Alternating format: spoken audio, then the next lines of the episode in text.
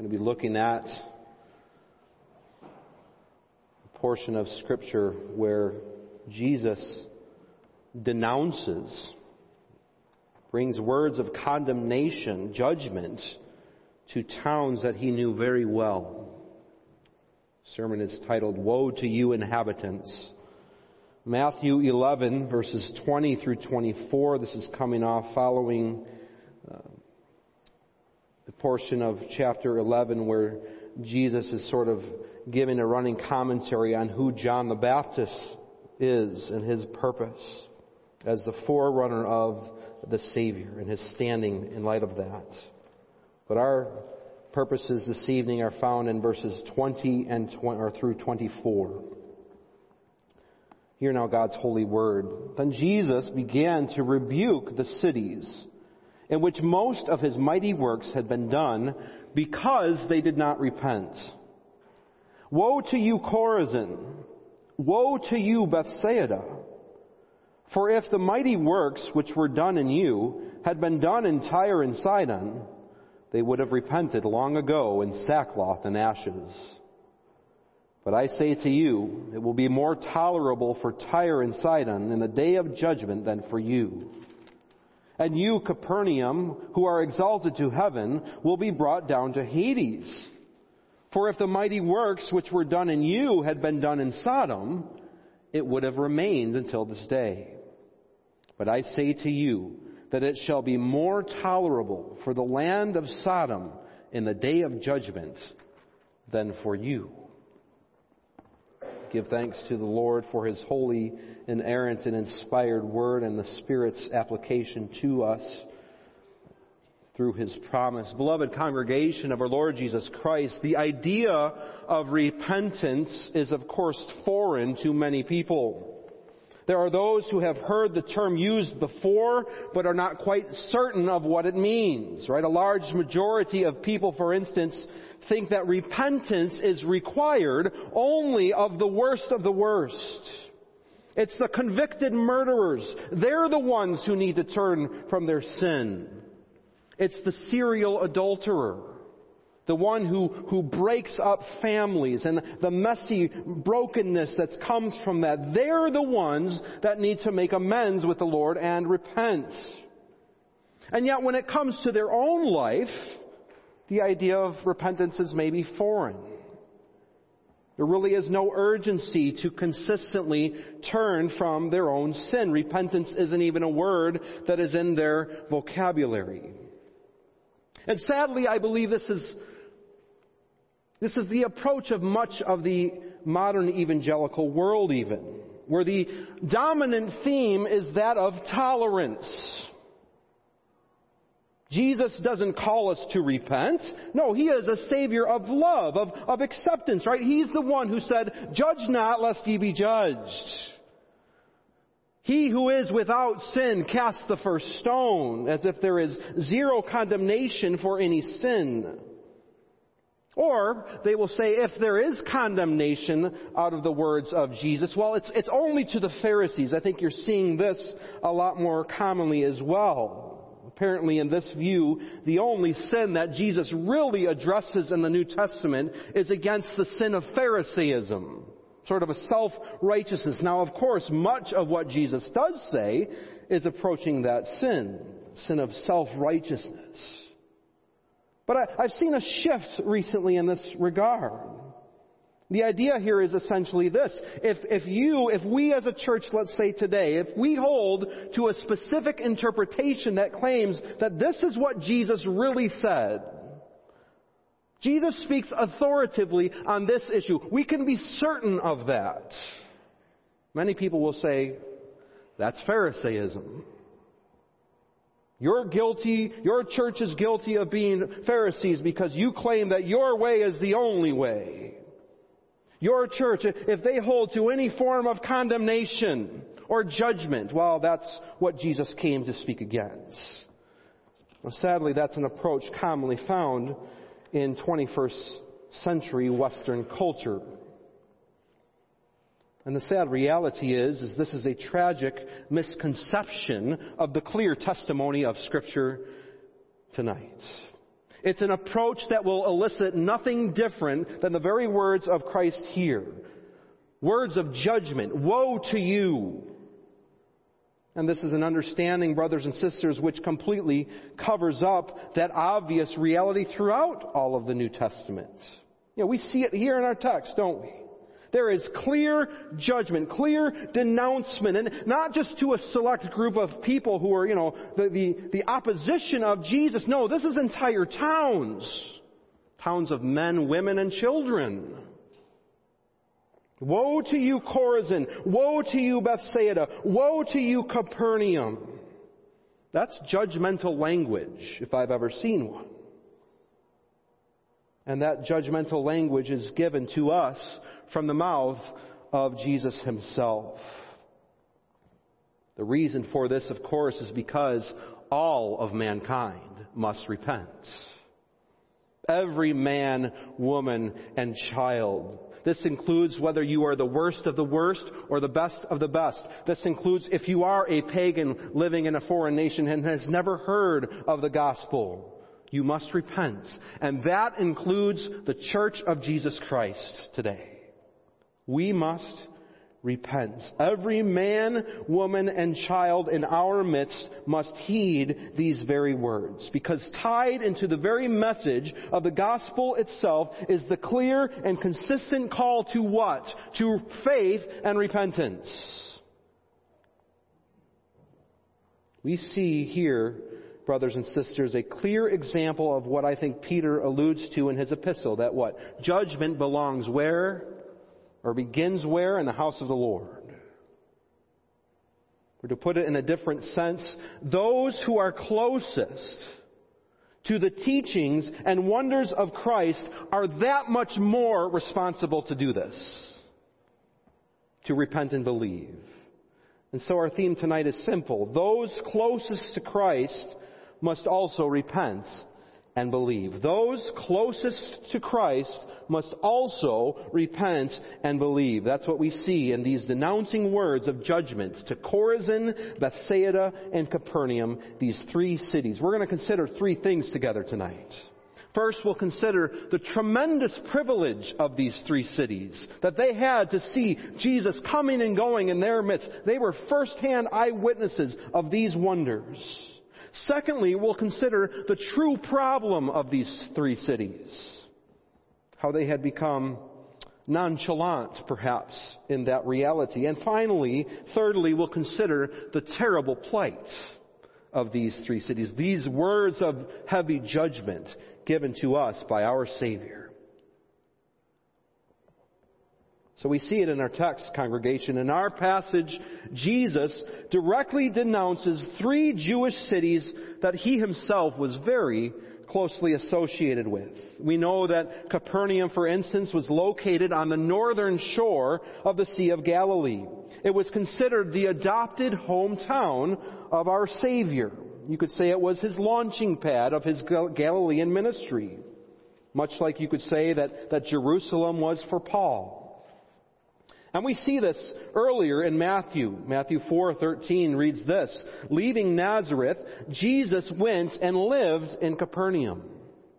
From that time on, Jesus began to preach, repent, for the kingdom of heaven is near." Scripture gives us that clear foundation. This was the epicenter of where Christ's earthly ministry began. This is where it all started. And so these cities, this area would have been a place that Jesus knew very well. He lived in Capernaum for a significant amount of time during his time on earth, and he would be constantly coming and going. And that means, of course, that, that those living in these cities would have been familiar with him. To put it in a simple sense, these were Jesus' old stomping grounds. Chorazin and Bethsaida likewise were not far from Capernaum. Chorazin was located two miles to the north. Bethsaida another two to three miles from that. These were also towns where Jesus' disciples had hailed from. And so from our perspective today, I think we could sort of think of it in similar terms to where I minister at now in Wellsburg. We all have these sort of small pockets of small towns spread out very closely. You have all these little groups of towns connected together. In fact, the school system all sort of combined. Of course, now they call them uh, alphabet soup schools, where they take the, the, first letter of all these different names. So our school district is AGWSR. Kind of a strange one, right, for somebody like me coming from Illinois. What's that about? Agwisser. It, it shows the close connection there. Everybody, and everybody does. Everybody knows everybody. So therefore the people likewise in these ancient towns would have known Jesus. He was constantly in their midst. And of course, knowing then what we know of Jesus' ministry, these people from these towns would have experienced, they would have witnessed firsthand these amazing, amazing wonders. There's no question that a large portion of his miracles took place here. And I want us tonight to think about the privilege of that reality. Living in one of these towns would have meant you would have constantly been surrounded with the awe of Jesus Christ in your midst. In specific redemptive history. Think about that. Life changing miracles going on all around you. The blind's eyesight being healed by Christ's gentle touch. Lame men that were around town get up and walk. Wow. Demonic possessions being cast out by the very power of Christ's word. That's powerful stuff here. And given how small these towns were, it's likely that had you lived in one of these areas, not only would you have known somebody, but it was probably somebody that you loved that would have been affected by these miracles. So think about that intimacy here. People coming from all over to your little town just in the north shore of Galilee. What's this? Capernaum. What's that about? Oh, that's where that Jesus guy is from. It would have absolutely been enthralling to say the least. In fact, a few chapters earlier in Matthew 9 it says, Now when the multitude saw it, this is in Capernaum, they marveled, or Bethsaida as one of these towns. Now when the multitude saw it, they marveled and glorified God, who had given such power to men. These men and women living in these cities had a front row seat, brothers and sisters Seeing the Son of God come in the flesh, revealing this authority over creation itself on a regular basis. That's the privilege. And yet, as wonderful a privilege as that must have been, as much as you and I, I think, would have loved to have been a part of that. Scripture tells us today that you and I have the same unique privilege today. And in fact, many senses, it's even greater. And that's because we also have Christ in our midst, performing amazing, wonderful things. You and I, through the preaching of the gospel, through His Word, and through His Spirit, get to experience the same absolutely astonishing wonders. Whether it's in Wellsburg or in Pella. Now let's face it, we lose sight of that privilege, don't we? Something that oftentimes when you sort of step outside of, of areas like such as Pella, Wellsburg, even Illinois area where I'm from, the, the amount of, of churches that we have, when you step outside of that, and you understand the privilege it is to, to be raised in an area where you see, where you get to witness the means of grace. It's a humbling thing, right? You go to different parts of the world and they've never heard the gospel before. It's like, man, I need to really enjoy church. I need to not take that for granted anymore. Reminded of the tremendous privilege that you and I have. Where you and I have been eyewitnesses of the gospel's power all the time. Where we see Christ's glory revealed in the preaching of the gospel. We see it in places like this morning, right? You had a baptism the means of grace, the promises of God to your covenant children. It's powerful. We see Christ as the fulfillment in that. Now this, of course, no doubt changes how we, we, our own sense of privilege and that extends then to the community. It permeates. Seeing the blessing of Christ in our midst allows us, I think, to invite others to join us in seeing these wonders. Right? When you lose sight of the intense privilege that we have in seeing Christ proclaimed here in this place and in the Word and the Gospel, it's very easy to not want to invite others. Yeah, there's no really need to do that. You think about it from the perspective of those who lived in these towns. You think that they would want other people from other areas to come to witness these? Absolutely. Hey, get over here. Christ is doing amazing things. Are we the same way? Hey, join me. Listen to the gospel proclaimed here in this place. Walk away refreshed, encouraged, convicted, blessed. It'll change your life. Do we desire the same thing is the question. I think this privilege helps put things into perspective. It, it, moves us to be mindful of what is taking place when we come here, what it is we're doing. We're beholding the glory of the Lamb who walks in our midst as Revelation points us to. Do not lose sight of that privilege. Because that's what went wrong with, The, that's our second point. It's that very privilege, I believe, that makes the denouncing words of Jesus here in our text that much more staggering here. Because there's a problem with these cities, isn't there? Otherwise, Christ would not say what he says. There wouldn't be any woe to you utterances from his mouth. Well, what is the problem? The problem is this. Despite the front row seats that they had had to Christ's authority and power, they weren't responding in a way that they should. These miracles, as amazing and as wonderful as they were, did not elicit lasting changing effects in the people's lives. Not as they should anyway.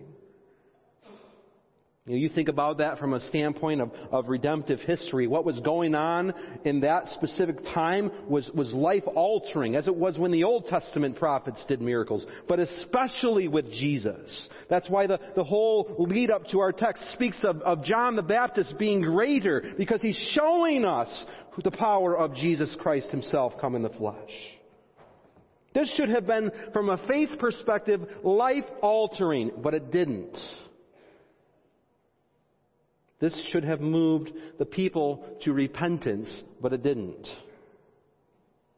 You know, had they recognized through faith the reality in which they were in, they would have turned from their sins in a heartbeat. See, they responded, but they didn't respond in the manner in which Christ requires See, we have to understand, congregation, that, that the miracles of Christ Himself, just as really the prophets of the Old Testament, the miracles of Christ demand a response of repentance. It's more than just a mere response of awe and shock. Wow, did you see that? That was amazing. That was pretty cool. There's more to the purpose of miracles than that. And that's because Christ performed miracles in order that his authority would be championed. Because his miracles were a sign of the inbreaking of his kingdom. Which means that we turn from our sins. And that's the central thrust here of our text tonight. It's amazing, really, in, when you read the New Testament gospel accounts given to us in scripture, just how conflated the different responses of these people were, how they were so much different. You read about people, right, who witnessed firsthand the power of Jesus in these miracles, and who did at times praise the Lord. We'll grant that. But more often than not, we see something completely different. We call to mind the account in Luke 17. The healing of the ten lepers. We know the story. Ten lepers come, they're healed. Jesus said, Go, show yourselves to the priests. Okay, what's that about? Show them to show that we're unclean. All right, we'll go. On the way, they, they recognize they're healed instantly by the power of Christ's own word. And yet, what's the response? One. One comes back, bows down, and gives praise to the Lord. Thanks to God. Eucharisto. What is Christ's response? Where are the nine? What's the response? It's as if the everlasting, amazing nature of these moments were, were out long before they were even felt. It didn't last. And so really, congregation, we could ultimately say that the problem for the inhabitants likewise in these three cities was this. They had become indifferent to Christ's presence. They had become indifferent to the saving presence of Christ in their own midst. Think about the absurdity of that.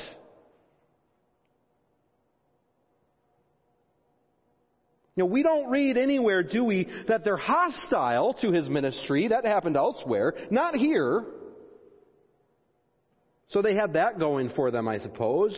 They're not running him out of town like, like remember the small group of children in 2 Kings 2 do to Elisha? Go up, Baldy, get out of here, and judgment comes from that.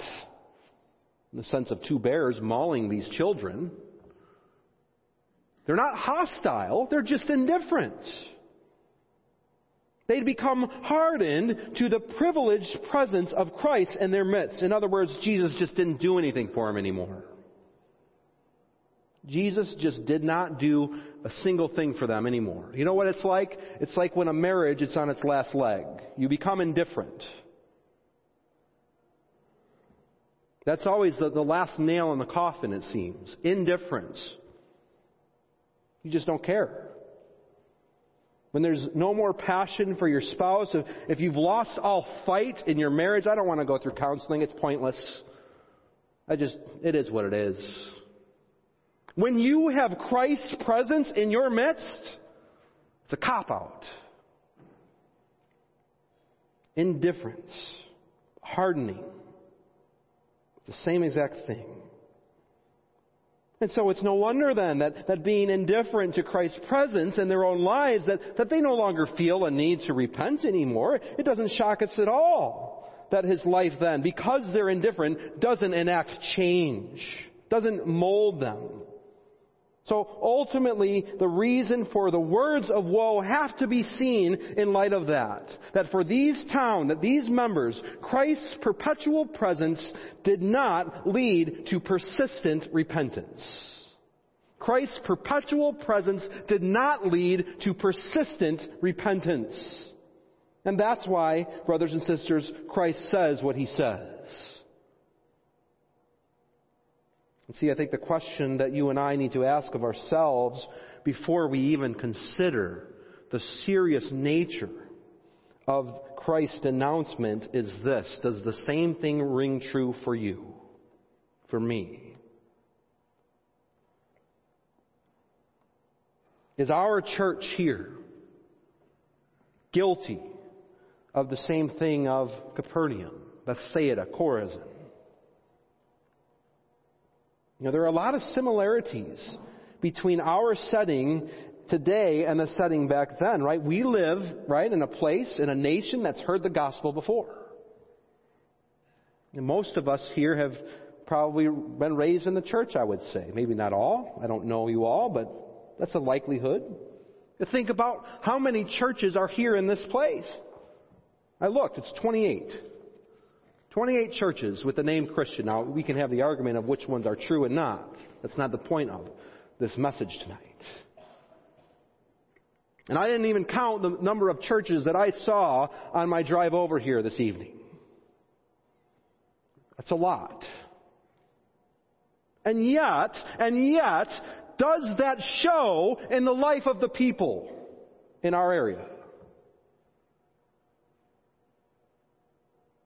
Does that reality of the presence of Christ at some point or currently, does that permeate the towns? Does it permeate the culture? Dramatically.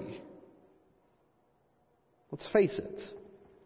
I think when you sort of digest that a bit, we look around our, our towns, our nation, you look at the life of the average person, and there's indifference. There's zero tangible evidence of repentance or the need to repent. No desire to, to urgently seize hold of Christ's promise in our midst. Think about how many unchurched are in our communities. It's not for lack of churches. But see, we can't just look at our neighbor here either, can we? No, we need to, to hold up the mirror at ourselves. As I said, how many of us sitting here have attended church our whole lives? We've seen Christ come and go in the different pastors that have been in this pulpit. Proclaiming the same message, lifting up for us the, the mercy and the grace of Almighty God through the sending of His Son, and yet, has that really changed us? Now, I don't claim to be the Spirit or have the discerning power to, to say, I know it's in here and here and here, I know it's not here. But God knows. God knows if the blessed reality of Christ's presence in our midst every Lord's Day, He knows if that's piercing your soul or not, brother or sister. He knows how it affects you as a new creation or not. You know, one of the ways I think we can, can practically evaluate or answer that question, sort of allude to it, is just look at your devotional life for a minute. Just do that. Do you, that's the presence of Christ in your midst every day. It's not just here on the Lord's Day. Do you seek Christ out in God's Word? It's on your phone, it's, you know, in, in your, your own handheld Bibles. But are you indifferent in this spiritual discipline? You have Christ in your midst there. But is the Bible something itself that you pass by morning and night? You scroll past. I'm going to look at Facebook instead. It you know, the Bible it doesn't really do anything for me, so let's see what's going on out there in social media.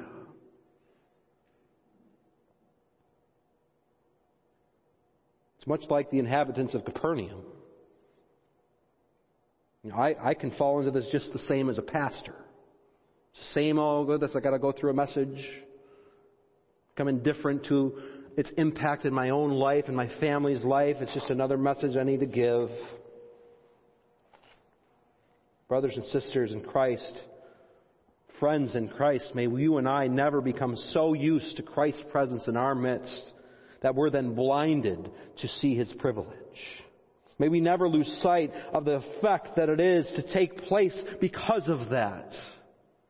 A change, a renewal, that others can see.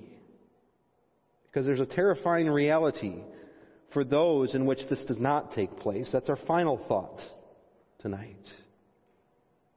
As I said, it's unavoidable that the words of judgment that come from Christ's mouth, it's no light matter.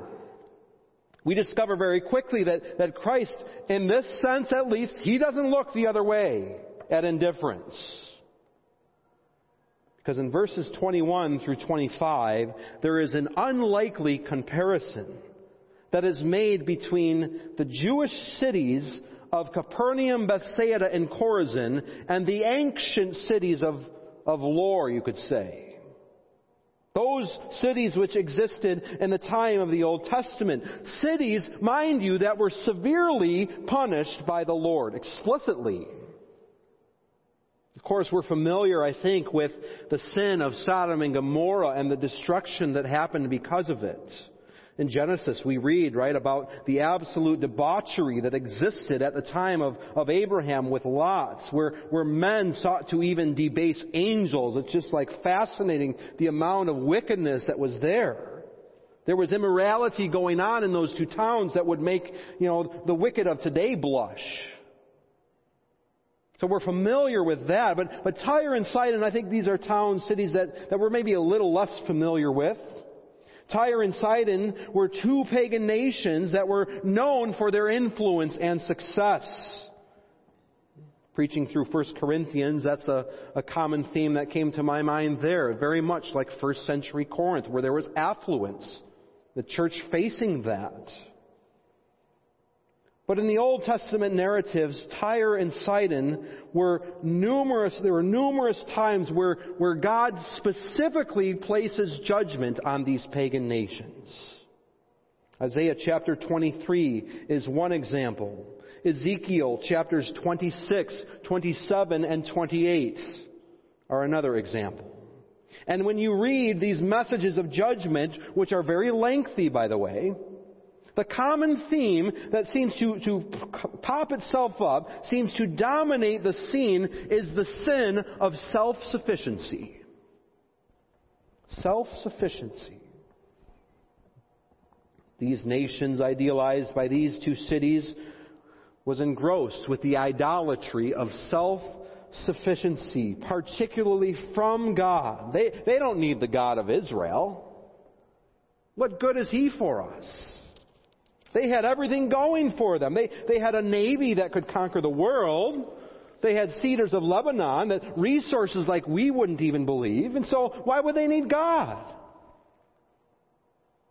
Who needs a God to worship when you have your every need in self. I think we're sort of reminded of that with this whole corona scare, right?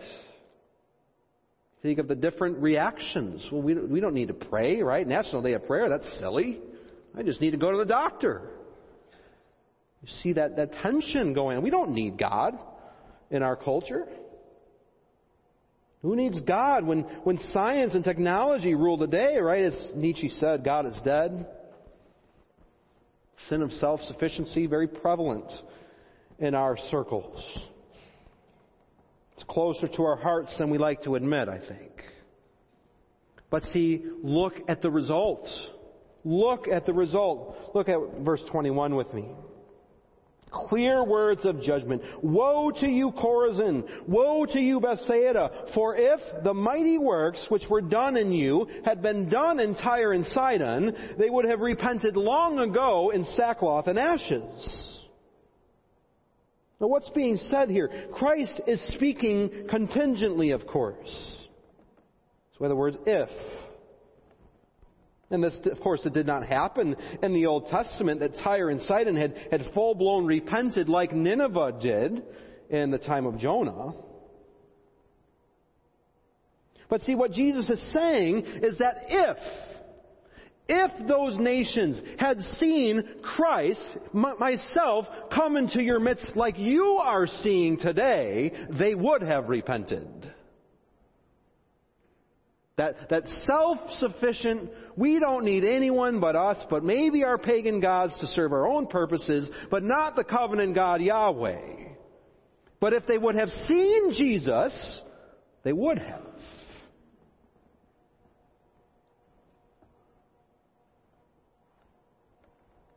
This terrible Old Testament nation would have turned from their sin. And see, that's the comparison. That's why Jesus says then, but I say to you, to you that know me, who have seen me coming and going, it will be more tolerable for Tyre and Sidon in the day of judgment than for you. Oh man. That's a sobering reality. More tolerable for that pagan nation for the, than the one who actually knows who Jesus is and, you know, maybe doesn't necessarily believe him all, but, but at least recognizes that this is an important person. Yes. And if that isn't enough to convince you, look what he continues by saying in verse 23. And you, Capernaum, who are exalted to heaven, will be brought down to Hades. For if the mighty works which were done in you had been done in Sodom, it would have remained until this day. But I say to you that it will be more tolerable for the land of Sodom in the day of judgment than for you. Sodom and Gomorrah, the worst of the worst, the sin city of the ancients, more tolerable for them than for you who are indifferent, who did not repent.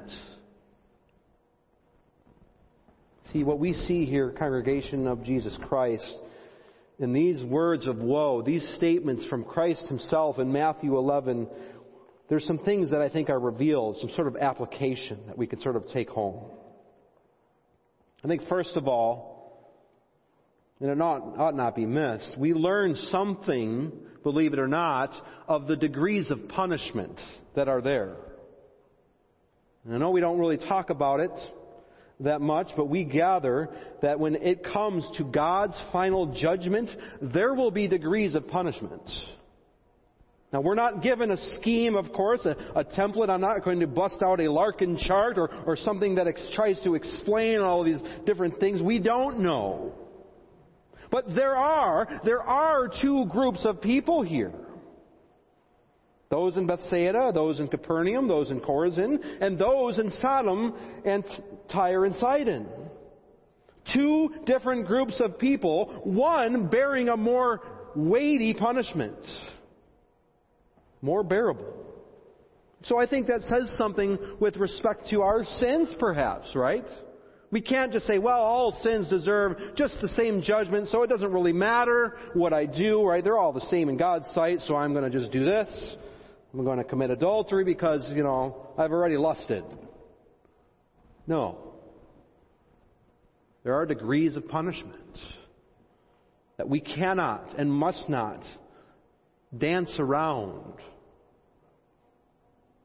Proof of God's perfect justice, actually.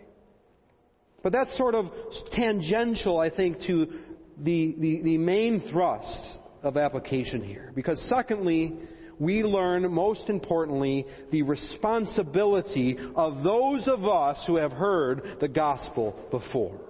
Those of us who have seen Christ, as I said, coming and going in our midst we have a greater responsibility in our reaction, in our walking out and living in light of the gospel. You can't just say, I went to church and it doesn't impact your life. You can't. We have a greater responsibility for those who have even lived long before us.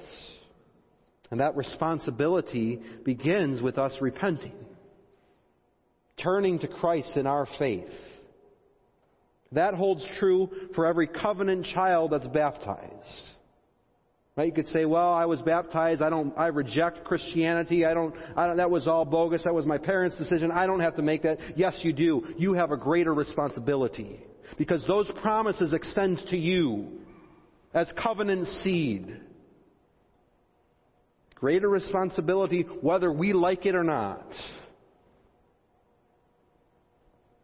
We have a responsibility, those who have been raised in the fear of the Lord, to see Christ coming and going and bow down and worship, turning from our sins and fleeing to Him. See, that's the thing too. We can't just say, well, repent, don't be like these wicked cities. We have to run to Jesus Christ. We need to see Him for who He is. We have to see that He's not just another prophet from our hometown, somebody who can speak, you know, words of moralistic improvement in our lives. Somebody who, who maybe intrigues us a bit. Yeah, I'll go to church. I'll, I'll maybe see what, what Reverend Barnes has to say today. Maybe I'll agree, maybe I won't.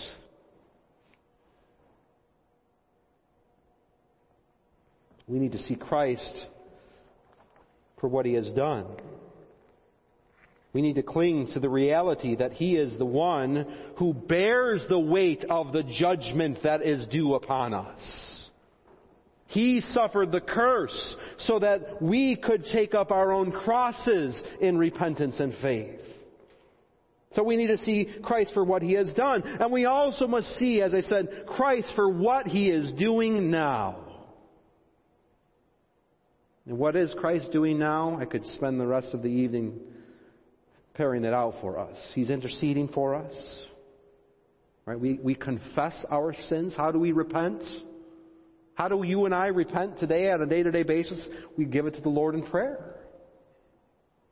Where Christ is the one seated at the right hand in his perfect righteousness, atoning in that sense of, of, of looking to the cross, reminding us of that, seeing how the resurrection itself changes us.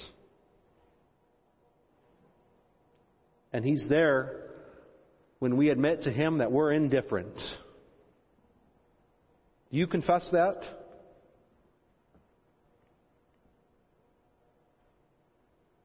The Lord takes delight when you do. God knows your heart. Why try and con him? Lord, I'm just indifferent. Lord, I'm, I'm just going through the motions. Change my heart. Do what you have to do. Knock me to the ground.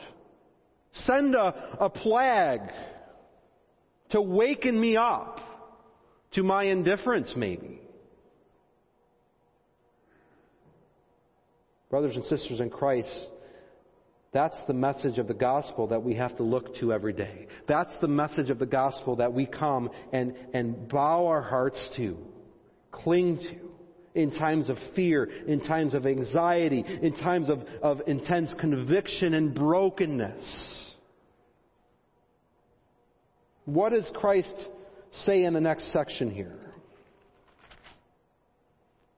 Not part of our text, but we all know it. Verse 28 Come to me, all you who labor and are heavy laden, and I will give you rest. Take my yoke upon you and learn from me, for I am gentle and lowly in heart, and you will find rest for your souls. For my yoke is easy and my burden is light. Brothers and sisters, that is the Savior who knows us who walks among us and who will gather us in, gather his church on that day of judgment when that woe that is given to us is exchanged for the glory of Almighty God. We will bow down and see that forever. Thanks be to him. Amen. Let's pray together. Lord, we give you thanks that you walk in our midst